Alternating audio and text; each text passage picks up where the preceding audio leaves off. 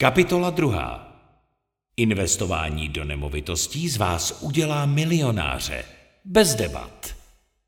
Ano, investování do nemovitostí z každého jednou udělá milionáře. Za tímto tvrzením si stojím a pokusím se vám ho pomocí pár následujících vět obhájit. Kdo je to vlastně milionář? Českých poměrech se bavíme o někom, jehož investiční majetek, mimo nemovitosti, ve které sám bydlí, přesahuje částku 1 milion korun. Jinak řečeno, každý, kdo vlastní alespoň jednu nemovitost, kterou má vůči bance splacenou, je vlastně milionář. Samozřejmě jsou lokality, ve kterých stojí jedna nemovitost méně než 1 milion korun, ale v průměru se většina nemovitostí pohybuje nad touto milionovou hranicí.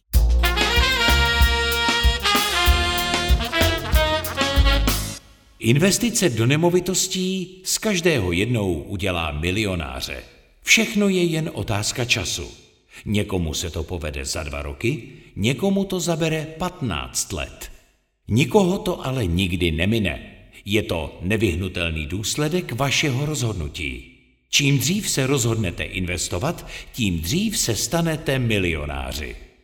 Martin Tesárek Ve Spojených státech amerických je hranice určena stejně, jen se počítá v dolarech. Abyste se v Americe mohli nazývat milionáři, musíte vlastnit investiční majetek převyšující částku jednoho milionu dolarů. A to už není tak jednoduché. V Česku to v porovnání s Amerikou jednoduché je.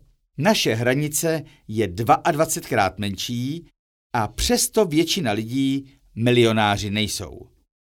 Proč?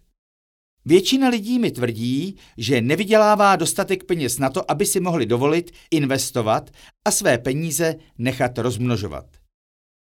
Tohle byl příklad i mojí dobré kamarádky Terezy, která se v roce 2013 přestěhovala do Prahy.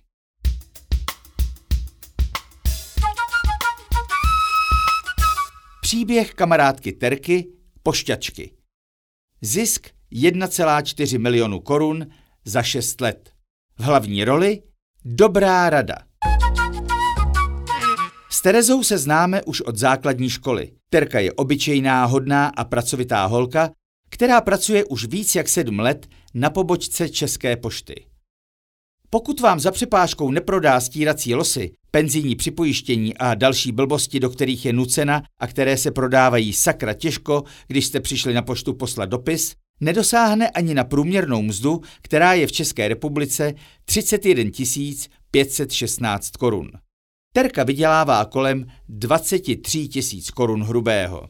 Život v Praze a její podprůměrná měsíční mzda jí nedovolí každý měsíc odkládat si stranou nějaké peníze. Terka bydlela do roku 2013 v pronájmu v Milovicích za Prahou. Podařilo se mi ji přesvědčit, aby využila levných úrokových sazeb, dostupnost hypotéky a koupila si svůj první vlastní byt.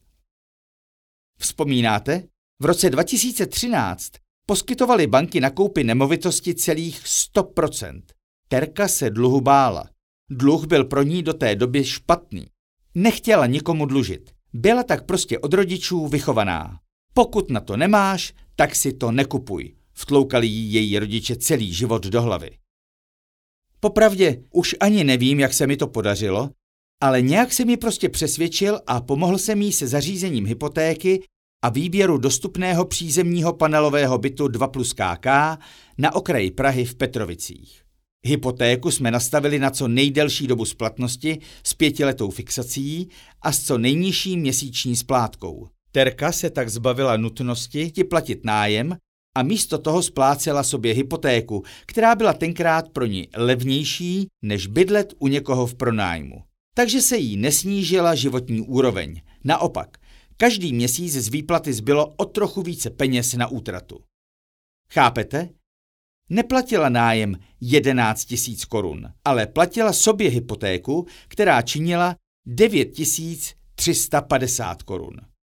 Byt v Petrovicích tenkrát stál 1 milion 690 tisíc korun a Terka ho ve 100% financovala hypotéčním úvěrem.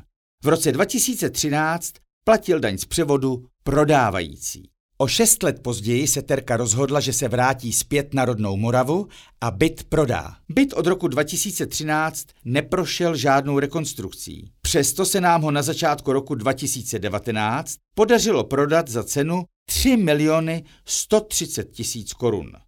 Ano, 3 miliony 130 tisíc korun minus 1 milion 690 tisíc korun je zisk 1 milion 440 tisíc korun.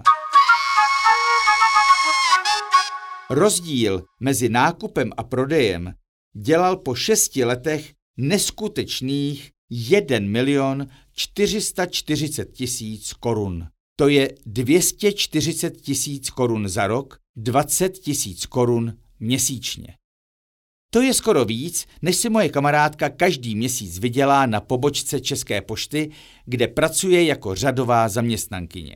A víte, co je na tom skvělé? Terka nemusela ze zisku platit žádnou daň. Jak to? Víc vám o tom řeknu v dalších kapitolách. Vydržte.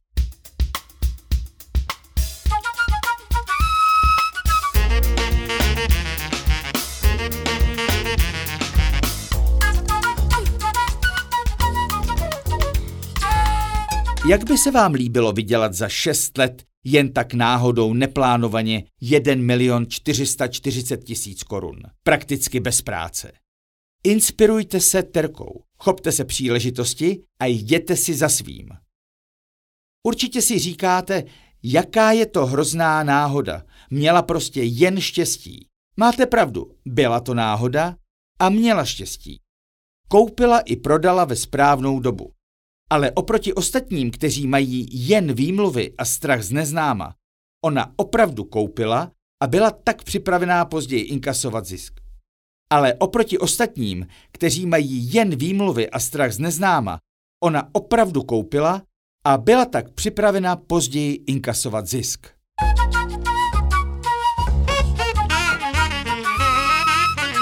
Být připravený je nejdůležitější předpoklad úspěchu.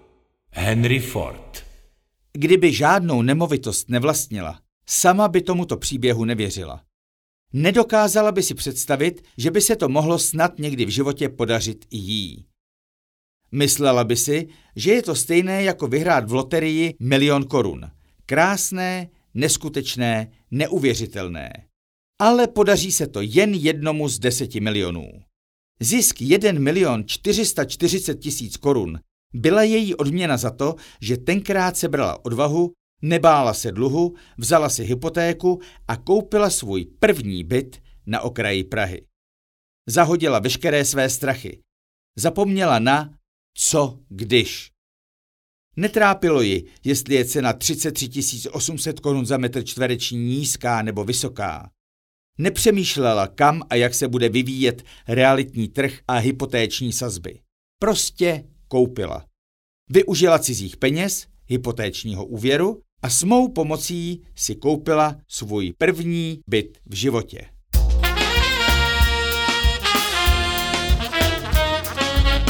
Kdo čeká vítr, nikdy nezaseje. Kdo hledí na mraky, nikdy nesklidí.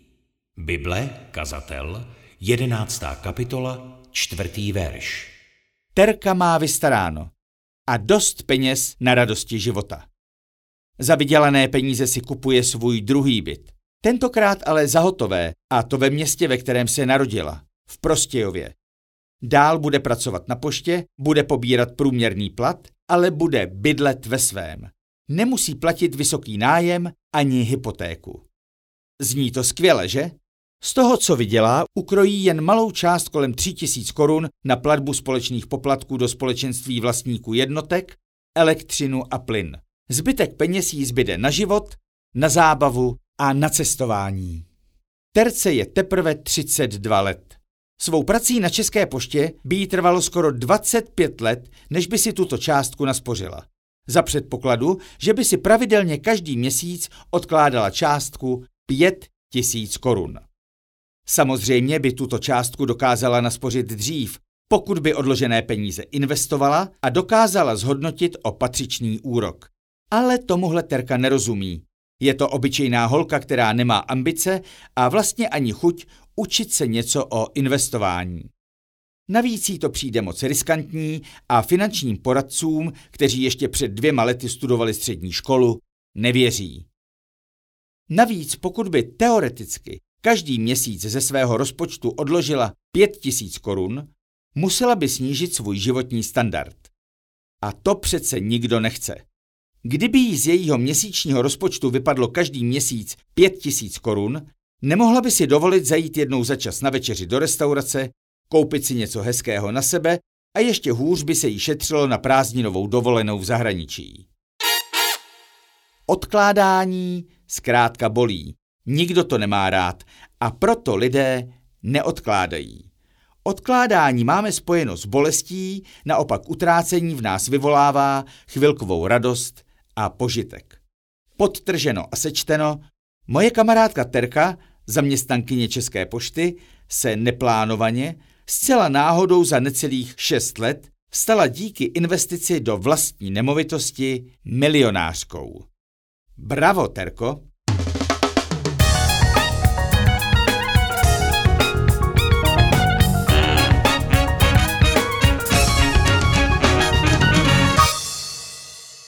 Terka je jen jedna z mnoha.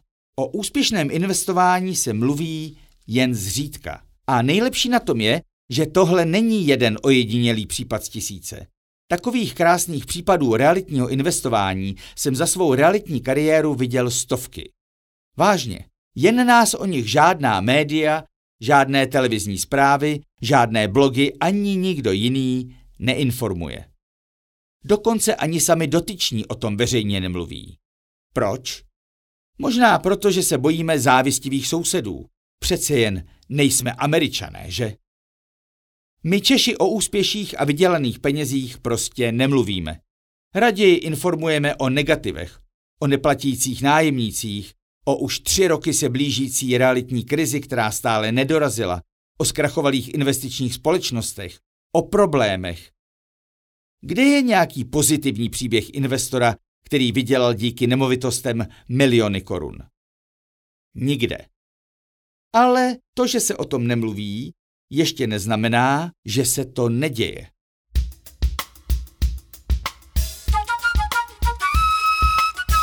Prodělat na nemovitostech s odbornou radou nemožné. Neznám nikoho, kdo by koupí a prodejem prodělal za předpokladu, že nemovitost vlastní nejméně 8 let. Pokud někdo kupuje spekulativně a prodá dřív než za dva roky, je možné, že nevydělá. Určitě však neprodělá, pokud koupí správně. Necháte-li si při koupi nemovitosti poradit například ode mě, vím, že pokud nemovitost prodáte za 8 let, na 100% vyděláte.